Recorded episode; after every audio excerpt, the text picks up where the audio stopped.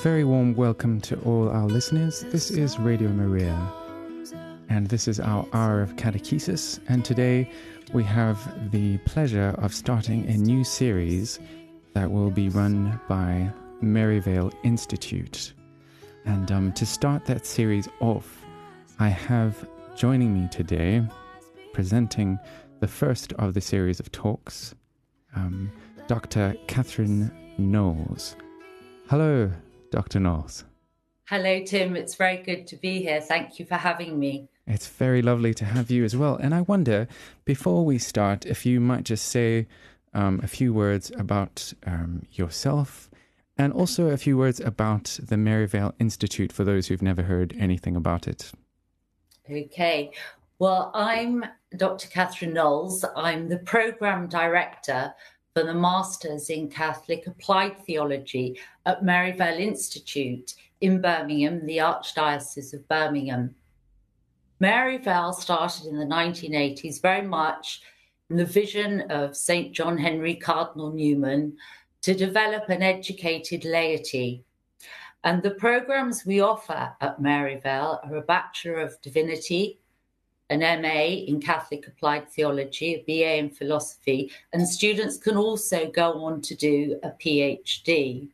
Our programs are part time distance learning, which suits a lot of people who are working full time, and then they can have the pleasure of studying in their own time. And they're supported really by a core team of staff and associate staff, experts in each of their subject.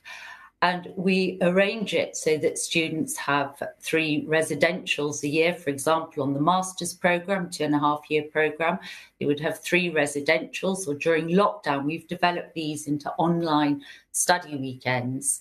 The students like it very much and very suited to their particular needs. We continue that into the future with many of our students um, going through the bachelor, the master's, and into the PhD program. We also offer as well further education courses, certificates in catechesis, and other areas. That's wonderful. So, if I have you correctly, that people can do um, like a, a, proper degree, but there's also courses that are smaller courses in catechesis and things like that. So, if I am, for example, if I were a running a catechism course, a RCIA course in a church, I might go onto the Maryvale website and find something that could help equip me for doing that um, better. Is that right? Absolutely. And some students start by doing a certificate and then, in fact, go on to do the Bachelor of Divinity because it's part time. For example, the Bachelor of Divinity will be five years part time distance learning. And the MA, as I said, is two and a half years mm-hmm. distance learning. Well, it's it's so wonderful to have you doing this series of talks with us, and so so far we've got you down for six, which I'm very excited about, and um, the next one will be same time next week. Um, and myself and our priest director, Father Toby, have both studied through Maryvale and, and can say uh, we can vouch for how much we um, learnt from it and um, the the high standard of uh, of education that comes from from Maryvale. But um, I think it's it's time we get we get on to the talk itself that you have for today. And um, the topic that you're doing is is man's capacity for God.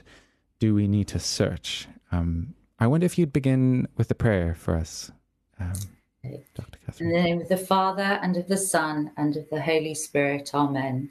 Glory be to the Father and to the Son and to the Holy Spirit, as it was in the beginning, is now, and ever shall be, world without end. Amen. Our Lady, seat of wisdom, pray for us.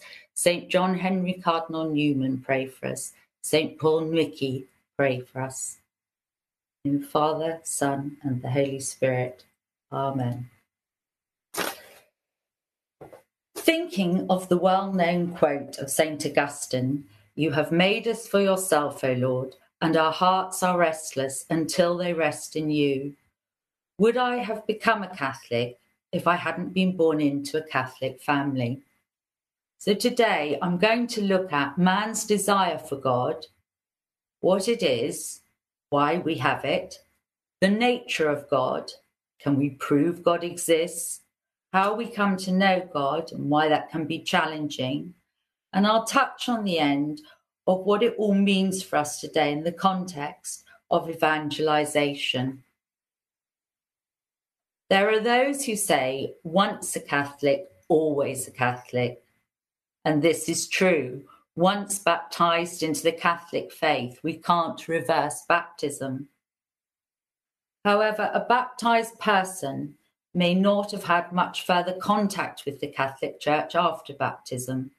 So that initial contact with the faith has not been able to develop.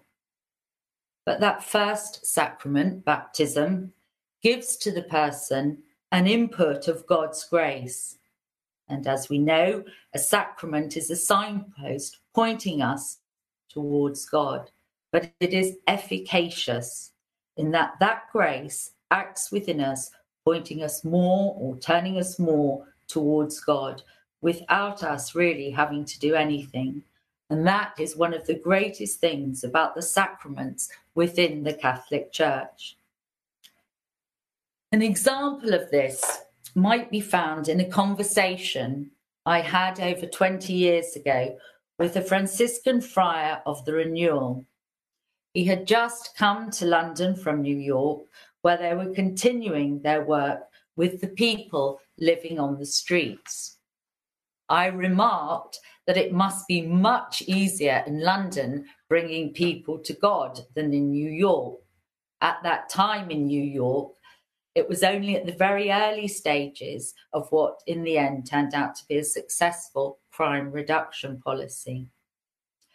He said, Oh no, it's much easier in New York than London because many of the people living on the streets come from a Catholic or Jewish background and have heard of God. In London, people who live on the streets were very unlikely to have heard of God. An interesting conversation which I often think about. I watch the program on the American Catholic TV channel about people becoming Catholics. The vast majority have come from some religious background, usually Christian, although not always, but very rarely from no religious background. So we might ask, what is it that makes people turn towards God? Especially if they have never heard of him or have had no contact with him. Equally, how might they do that? And do they need to search? Looking firstly at that first question, what makes people turn towards God? Well, we are born with a desire for God written in the human heart. So we come into this world created by God with knowledge of God and his law, which we call natural law written on the heart. We are made by God in his image and in his likeness. So God orients us towards himself.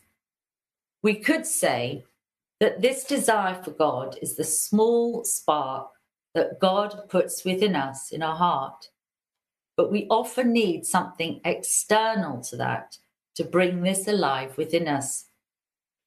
We see in Paul's letter to the Romans, when he speaks of the natural law put in our hearts by God when we are created.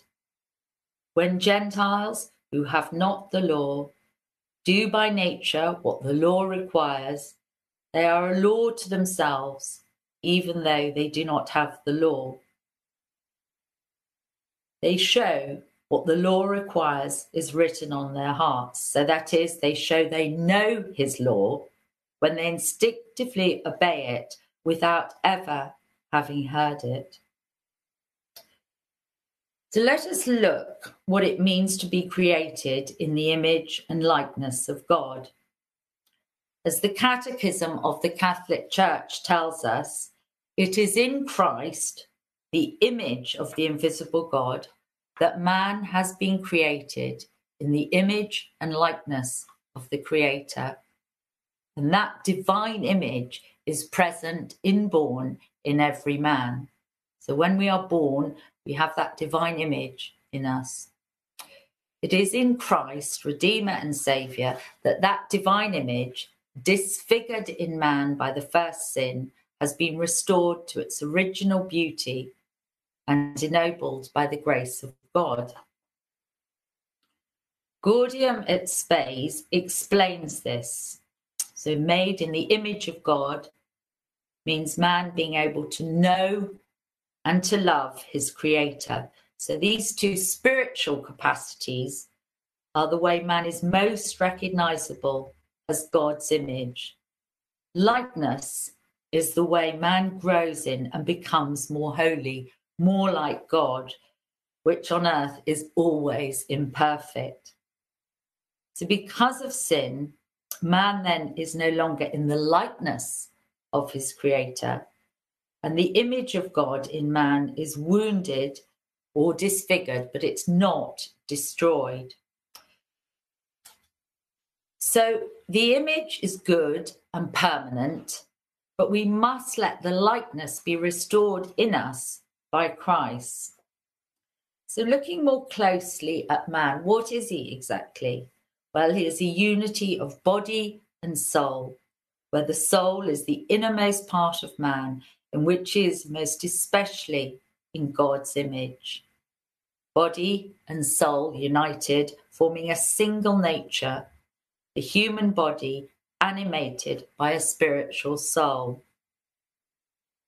The image is found in the soul according as the soul turns towards God or it possesses a nature that enables it to turn towards God. So, in summary, at this point, we see man created by God in his image and likeness, and so created, born with a desire for God and an inner natural law. Let us look now a little bit at the Creator. What is God? This will give us some idea of what our nature is like. We say God is goodness, truth, and beauty.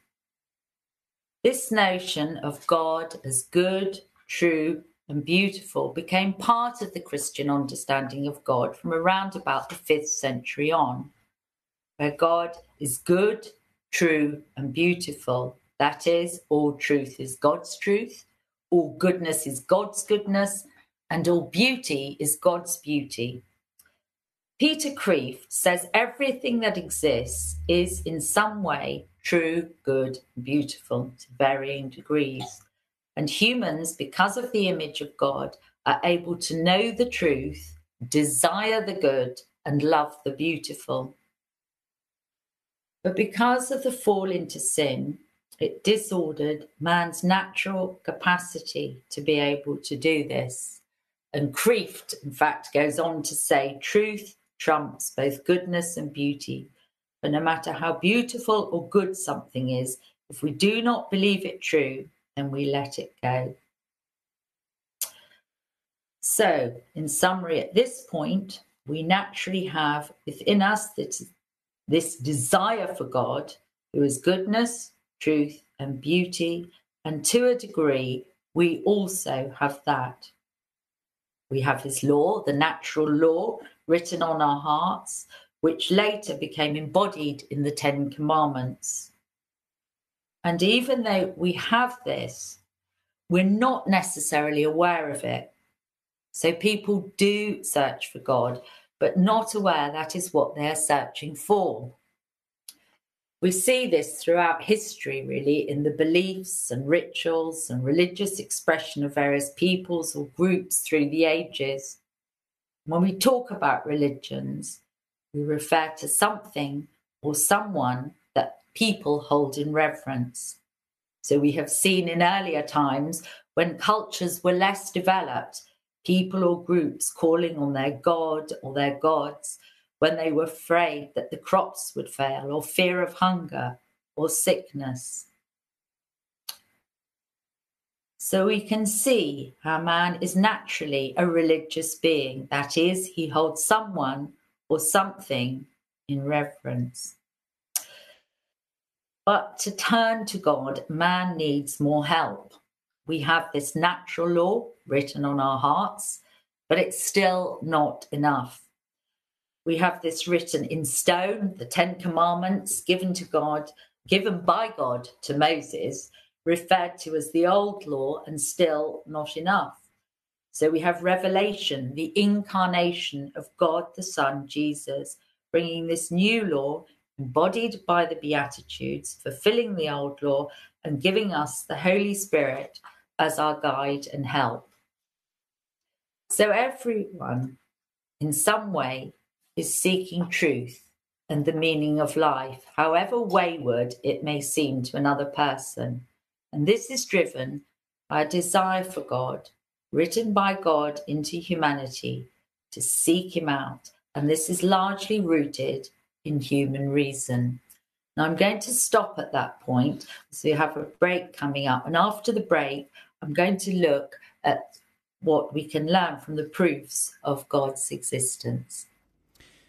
Yes, thank you, Dr. Catherine. Um, I just would like to take this opportunity before we go to the music break to remind our listeners that um, in the second half of this uh, talk, there will be an opportunity if you have any questions to call in and ask. Um, the number to dial is 01223 375 564. That's 01223 375 564. And we do um, love to have callers, and um, it, it helps our um, speakers, keep, keeps them on their toes. And um, it, uh, yeah, any questions that you have that may arise during this talk, just pencil them down and call in, and we'd love to hear from you. Here is a song from um, the film Brother, Sun, Sister, Moon, sung by Donovan, the, the film about um, St. Francis of Assisi.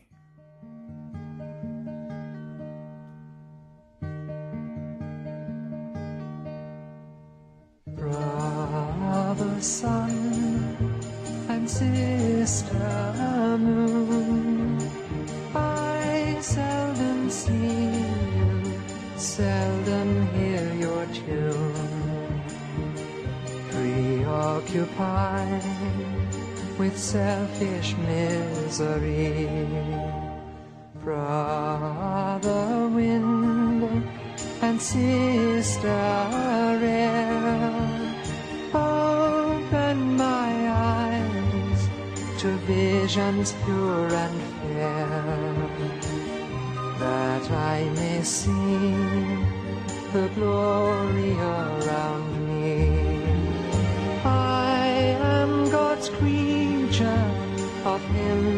I am part. I feel His love awakening my heart. Brother Sun and Sister Moon,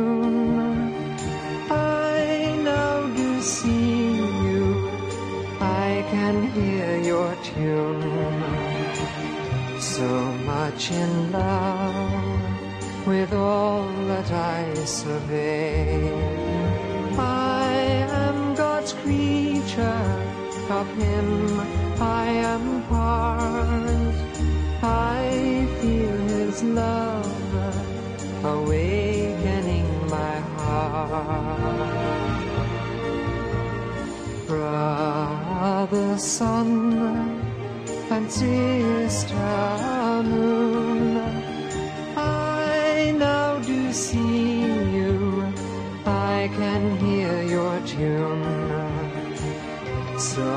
much in love with all that I survey.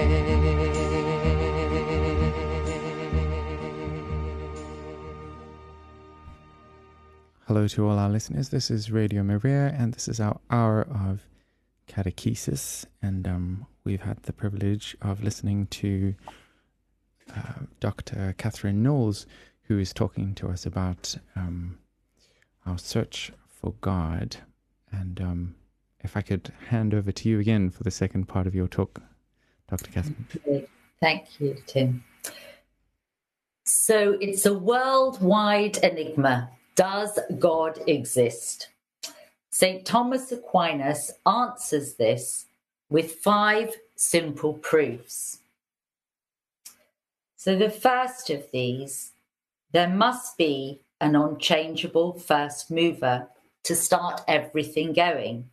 St. Thomas calls it God.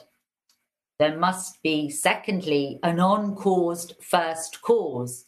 Nothing in existence comes into existence by its own doing. Thirdly, there must be a necessary being on which existence of things is dependent. For example, when something stops existing, the rest of the world keeps going. Therefore, the reason the world continues to exist is because God, the one necessary being, continues to keep it in existence. Fourthly, gradation or a spectrum. We see a spectrum or grades for everything in the world. For example, I will say that painting is better than that one. Or we make a choice which is the better choice. So we need a standard by which to judge things. How can we say good, better, best? We need something which is perfectly true, perfectly good, and perfectly beautiful. And that standard is God. And finally, the fifth point St. Thomas Aquinas makes design. There is an intelligent design in the way the world works. And we can think of gravity, the weather, nature. It's precise. So, this design could not have randomly happened. The world needs an intelligent designer for everything to work properly. So, let's think about this list.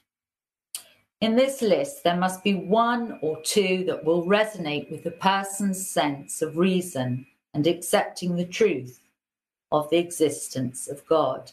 But yet, it doesn't always happen. And interestingly, everyone is on a quest for truth, as we are, as that desire is written on the heart. So some non Christians take these five proofs, turn them on their head, and use them as proofs to show why God doesn't exist. So the church teaches because we are created in the image of God, we can know God from the created world and the natural light of human reason. If this is the case, we might say, why are more people not coming to know God through the light of reason alone? Well, the problem lies really in the human condition.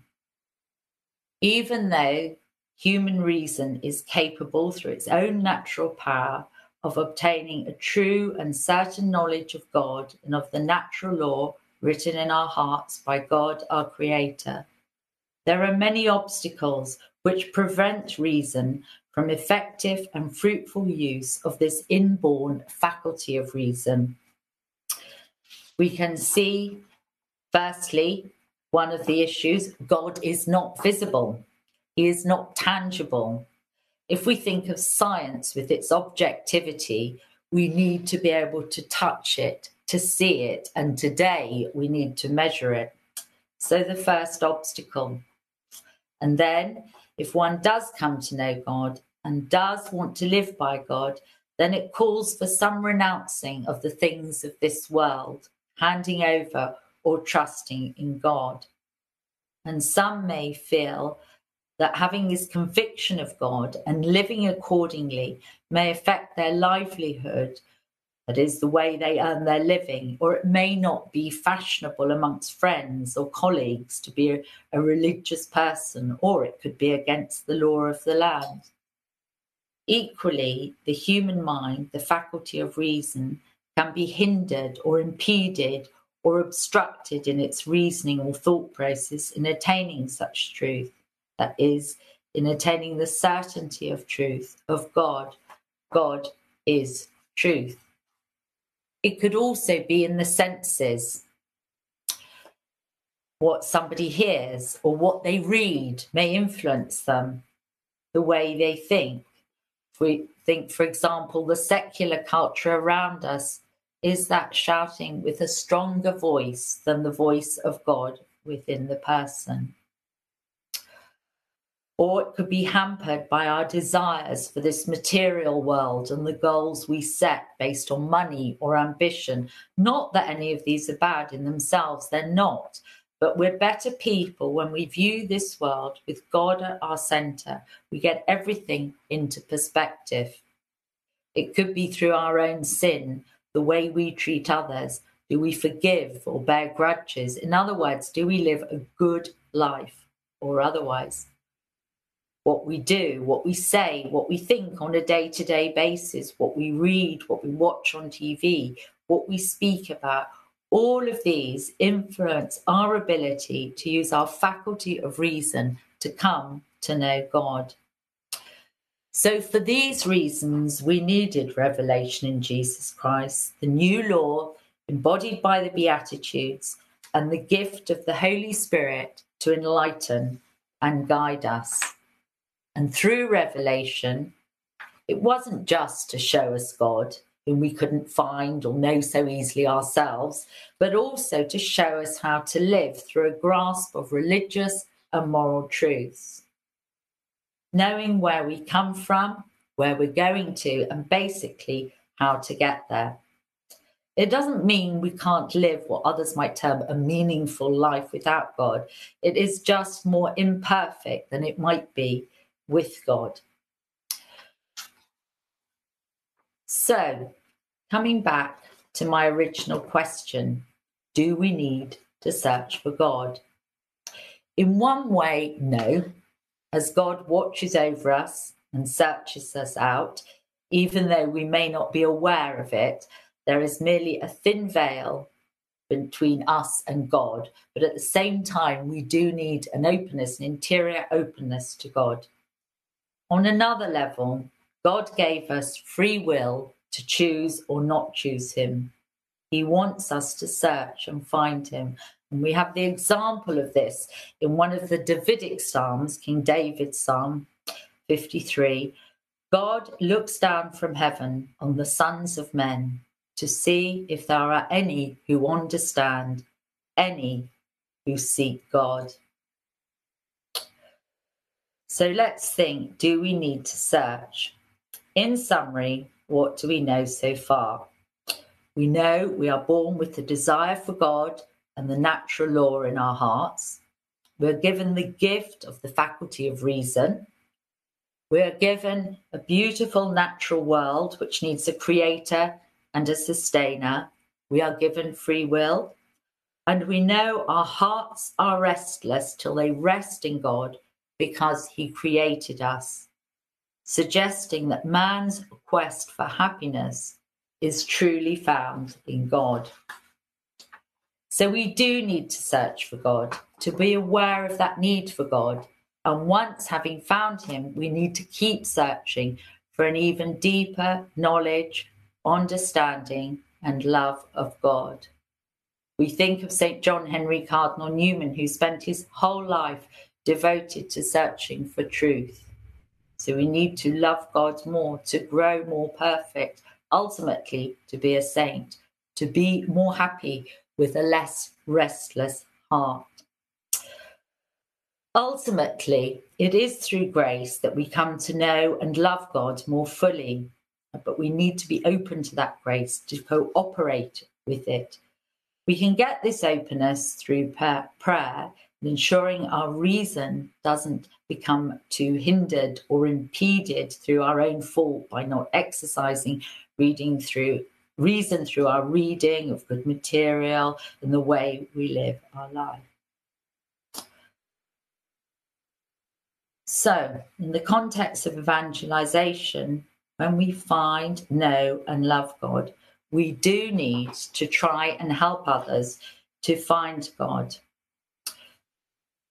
this is made clear in the Gospel of Matthew, chapter 5, when Jesus says to his disciples, You are the salt of the earth, but if salt becomes tasteless, what can make it salty again? It is good for nothing. And you are the light of the world. A city built on a hilltop cannot be hidden. In the same way, your light must shine in the sight of men, so that seeing your good works, they may give praise to your Father in heaven. So, what does this actually mean for us? Well, if we look at the second part first, you are the light of the world. We have knowledge, understanding, and faith in God, so we can't hide it. Live your life so others can see that light. In reality, it's probably done a little more in the way we use salt, not too much. If we use a little salt, it brings out or adds flavor to the food. If we use too much, we destroy the taste. In, the in many ways, the way we might bring God to others depends on the context. A little like the story I mentioned at the beginning about the differences in the work of the Franciscan friars of the renewal with those who live on the streets and the fruits of their work with those who had already heard of God. If you think of England, for example, and the differences really between the north and south, where in the north of England there are more Catholics, well, nominally more Catholics than in the south, so they're more likely to have heard of God. Whereas many in the south may, maybe have less awareness of God, and then their dimension of their life, life, which they're not aware, might be missing.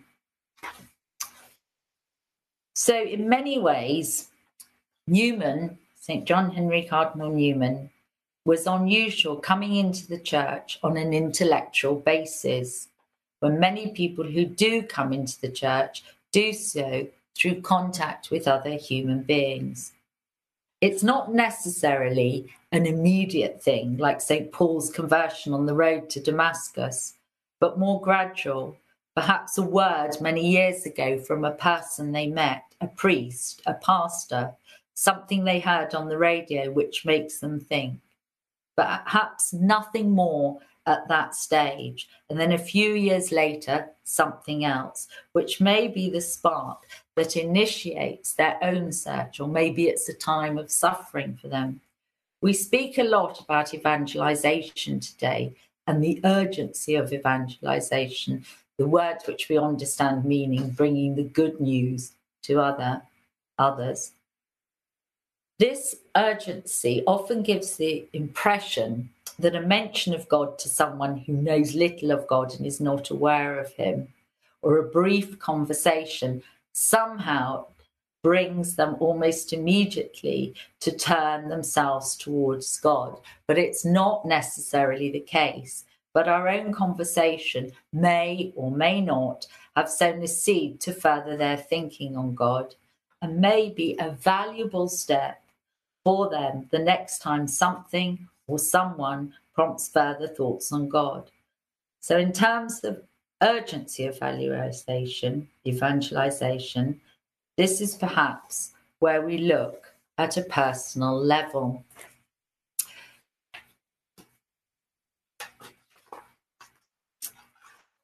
So, when we think, how do we dialogue with others who don't know God and may not be aware that that is what or who they are searching for? So, start our day to day interactions with others, how we treat them. Do we give them the time of day? Do we forgive their mistakes? Do we help if they look like they need it?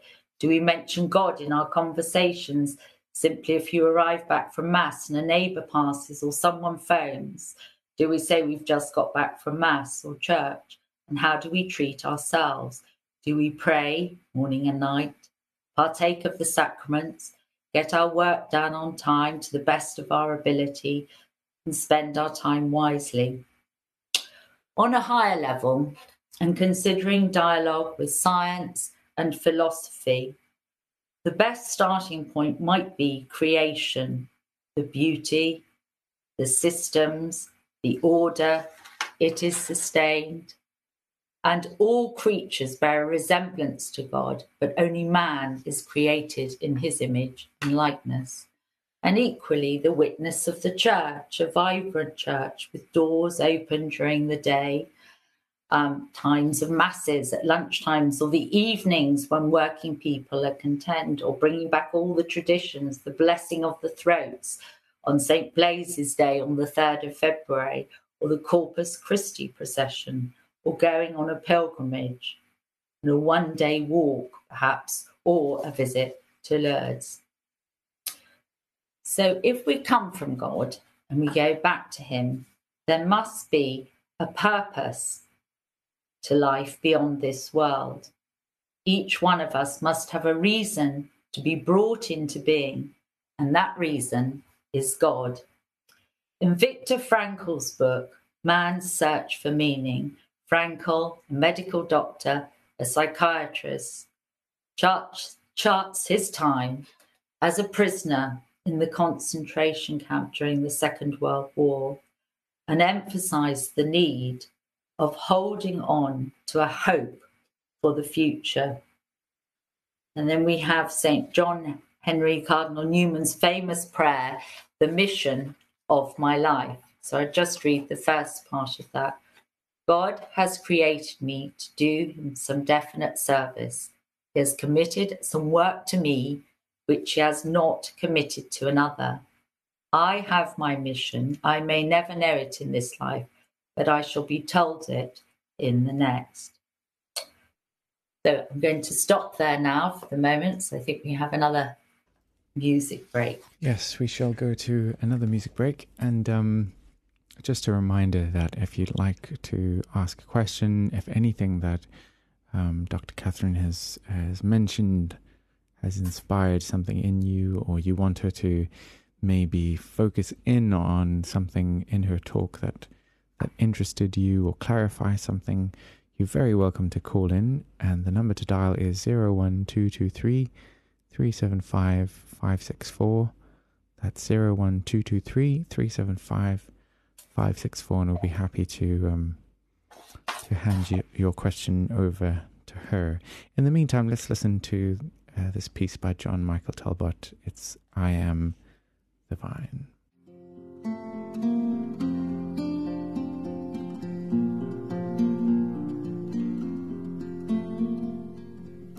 I am the vine, and Live in me, and you will never die. I am the vine, and my Father is the keeper. Come to me, let the Spirit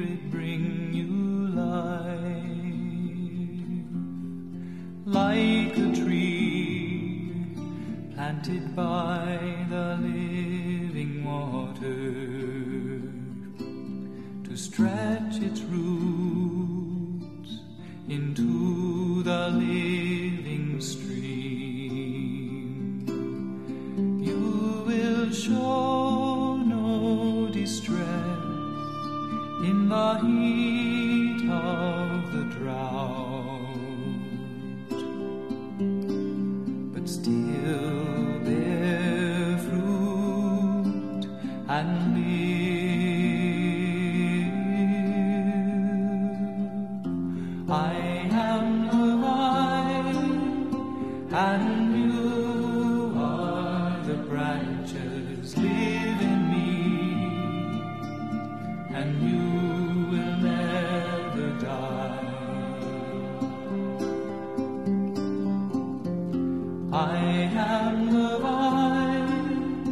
and my Father is the keeper. Come to me, let the Spirit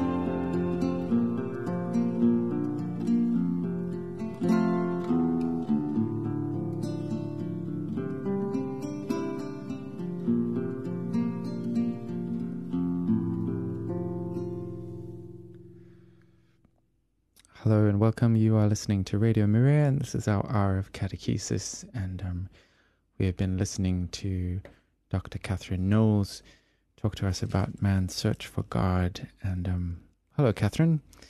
Hello, Tim. You're Very still there. It's been lovely having you. Um, a reminder that if you'd like to call in and ask any questions, um, uh, the number to dial is 01223 375 564. That's 01223 375 564.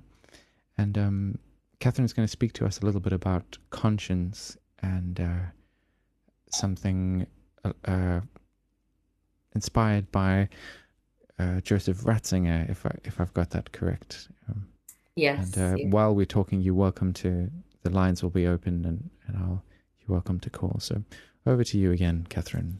Well, I thought perhaps I would just say a tiny bit about conscience because, in many ways, that belongs to another talk. But at the same time, it is connected also with natural law, which is inborn within us. So I'm going to look a little bit at Joseph Ratzinger, Pope Emeritus Benedict, on conscience.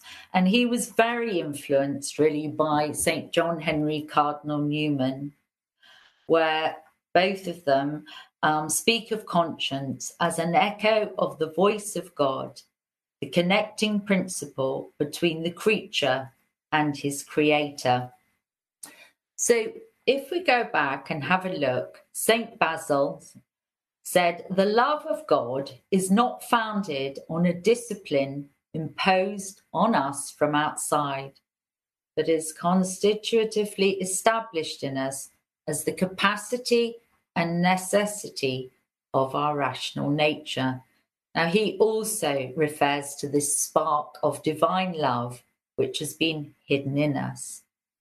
So, in essence, this means we've received interiorly beforehand the capacity and disposition for observing all the divine commandments. So we have that capacity and a disposition to act. St. Augustine talks about that we couldn't judge if one thing is better than another if a basic understanding of that good had not been put in us. He refers to it like the original memory of the good and the true, which are both the same, the good and the true. And these are implanted in us by the Creator, by God, so created in the likeness of God towards the divine. Now, this original memory is like an inner sense. It's not a store of facts that we can call upon, it's not.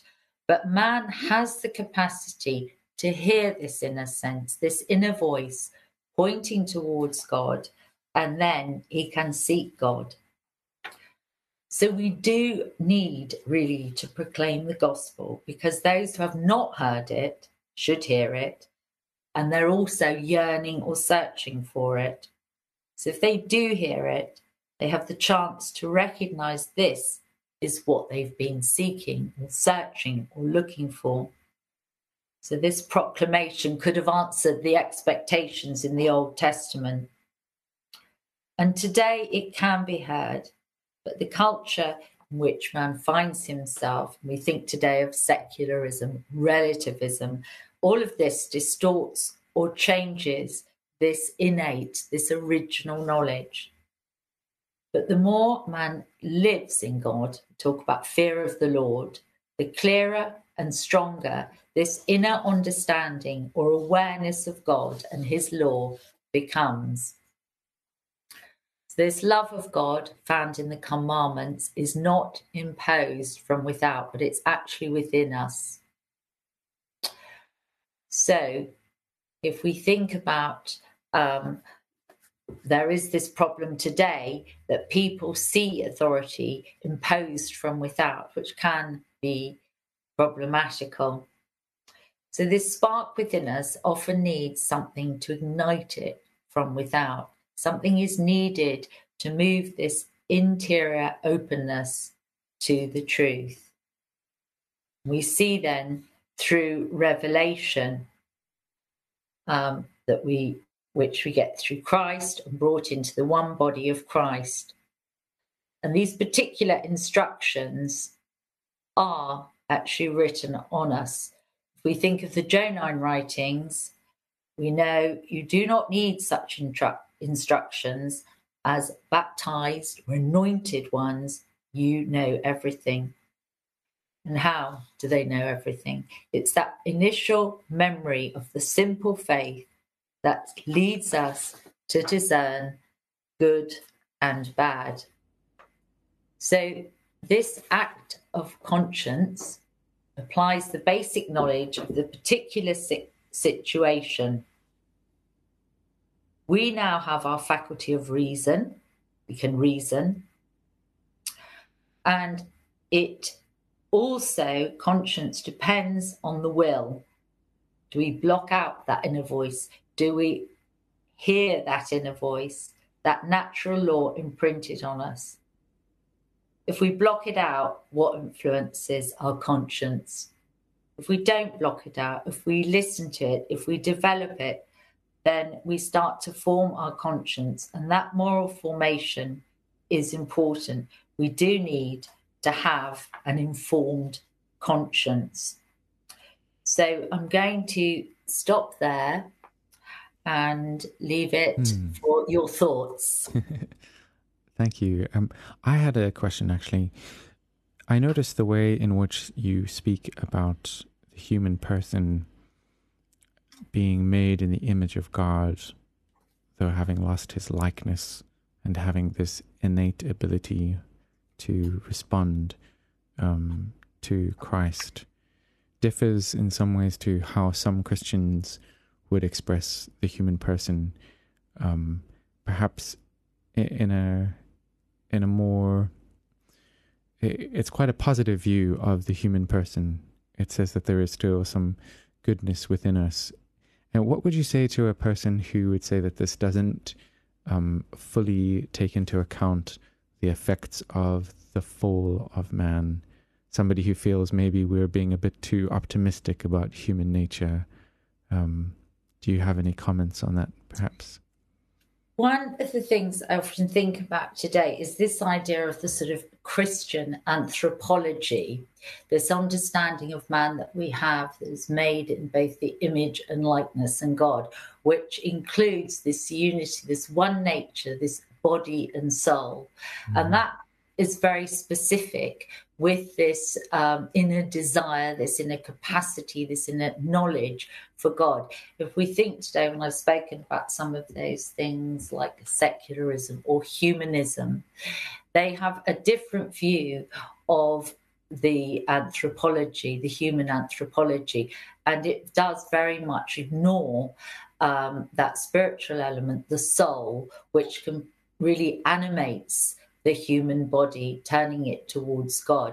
So, dialogue really, in many ways, um, with um, a humanist person with humanist view of anthropology or more secular view of anthropology can be difficult um, in many ways because of this particular view of the human person with the body and the soul Hmm. and that desire and capacity for God. I see. I was also thinking in terms of the uh, just the more Calvinist way of seeing the human person as as being marred by original sin to a point of not really being able to do anything good, or um, but I'm not sure if if uh, if perhaps this um, can speak to that that view at all. I think it does really, because what I said about the um, being born in the image and likeness of God, that that the image of God in man, which makes us most like Him in our inner soul, it's wounded or disfigured, but it's not actually destroyed. So it's still there, and it's through this inner um, capacity that we have within us, placed there by God, that we can turn more towards God, and then through His grace, that can be healed, can be restored, um, so it is less disfigured, less wounded. Right. Yeah, that's very interesting. Um, you mentioned one of my favorite authors in your talk, uh, Peter Kreeft, and I I, uh, I listened to a lot of his talks and and have learned a lot from him. Um, are there any works by him that you would recommend our listeners to to read? Well, I think the one I was referring to actually was he speaks a lot, studied a lot, um, C.S. Lewis. And so I was particularly referring to, referencing Kreeft Lewis's philosophy of truth, goodness, and beauty. So I think that Mhm. would be um, worth considering. Okay, I haven't read that one myself, but I I'll look at that and um and I I'd love to actually hone in on the the the quote that you had there. I'm not sure if I got it correctly, but you said that we are to the aim is uh, of the human person is to to know the truth, to love the good and desire the beautiful. Okay, it's Did I get that right? know the truth, desire the good, Okay. and love the beautiful. All right. So I almost got it correctly. I think Yeah. that's that's wonderful. It Is- is. It's it is lovely, actually. And I think it's that whole thing that God, of course, is truth. God is good. God Mhm. is beauty. So here's all of those, all of the one and the same. So it's knowing the truth. We can we can know God, desiring the good, which we do anyway, because naturally it is within us, and then loving the beautiful again, which is God. So that love within the heart. I think it's a lovely quote, actually. It is, and is that quote from Peter Kreeft, or is it from uh, C.S. Lewis, or is it Kreeft? It's Kreeft. It's Okay. Peter Kreeft. So All right, yeah, it is. It's tremendous, actually. Um, Well, I think there's a lot more. We talk a lot more now about these three transcendentals the good, the beautiful, and the true. They're very much part of our talking about God, our understanding of God. right. Are you? It is. Um. Are any of your talks going to dive more deeply into the transcendental properties of being? I think some of them we've got the various topics that we're studying, and perhaps the last one might actually, yes, Hmm. last talk, man's response. Yes, because I, I must say I find that really fascinating and and beautiful. That there's um Well, I think today this idea of beauty, the sort of aesthetic um, of it in terms of music and art, religious music, religious art, that they are ways, particularly in this whole idea of evangelization, um, that can turn people again towards God.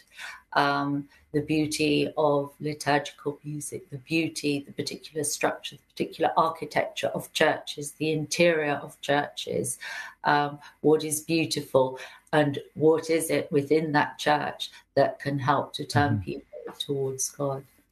I think the thing that I find so uh, compelling about this way of of presenting the gospel is that it's not the way in which people do modern advertising, where they take two things that have nothing to do with each other, and and try and entice you into into buying something or being interested in something. But it's bringing out the, what's intrinsically there, what's what's beautiful about the gospel, what's true about the gospel, what's good about the gospel, um, rather than kind of maybe associating the gospel with something completely unrelated to it to to Yeah. bring people in. Yes, no, that's true, actually. Well, the beauty itself, the word of God, what we read in scripture, it's very much so. Yes, well, I think that's right. Marketing, I don't know, can we learn from marketing? I'm not so sure. Although people say we do. Mhm. Mentioning something three times, if you mention God three times,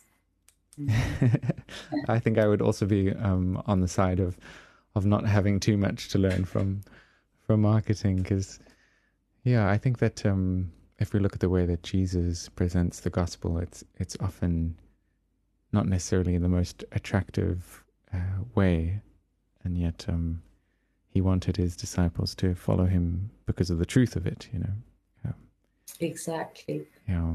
Well, I do think as well um, today when we sort of, um, you know, think about this notion really of going back to sort of beauty, truth, and goodness, and the idea that there is a standard, that God is the standard, that there is truth, God is truth, and that's the standard. That a lot of people find it difficult to understand that today because we live in a very relativistic world that people feel, you know, whatever view you have is going to be important, that there cannot be truth as such. So it's quite difficult to be able to dialogue with people to put that forward today. Yet that way is the way it leads to fulfillment for human beings Mm. and happiness. As St. Augustine says, our hearts are restless until they rest in thee, O Lord, which, of course, because we're created by God, we have something of his nature. So if we do something different, to go down a different path, it doesn't mean we can't have a meaningful life, but there'll always be something missing. There's always going to be something missing anyway in the human being because we Mhm. can't reach perfection until we get to heaven. But it's less than perfect the further away we are from God. Yes, and I think that's probably a good place for us to um, call today's talk to an end. And just want to thank you for um, a great start to a series of talks given by Maryvale, which will be same time um, next week for the next uh, five weeks after this is the first of six talks. And um, the next talk is on suffering and forgiveness, and it'll be given by Dr. Harry um, Stickner. I don't think I've said that correctly. How You have. have I? Oh, wonderful. and um, I wonder if you would end with a prayer for us uh, just before we, we say goodbye. Okay, in the name of the Father, Son, and the Holy Spirit. Amen. Hail Mary, full of grace, the Lord is with thee. Blessed art thou amongst women, and blessed is the fruit of thy womb, Jesus. Holy Mary, Mother of God, pray for our sinners, now and at the hour of our death. Amen. Amen. In Father, Son, the Holy Spirit. Amen. Thank you very much, Catherine. It was wonderful having you. Thank you very much for having me. I've enjoyed it a lot. God bless.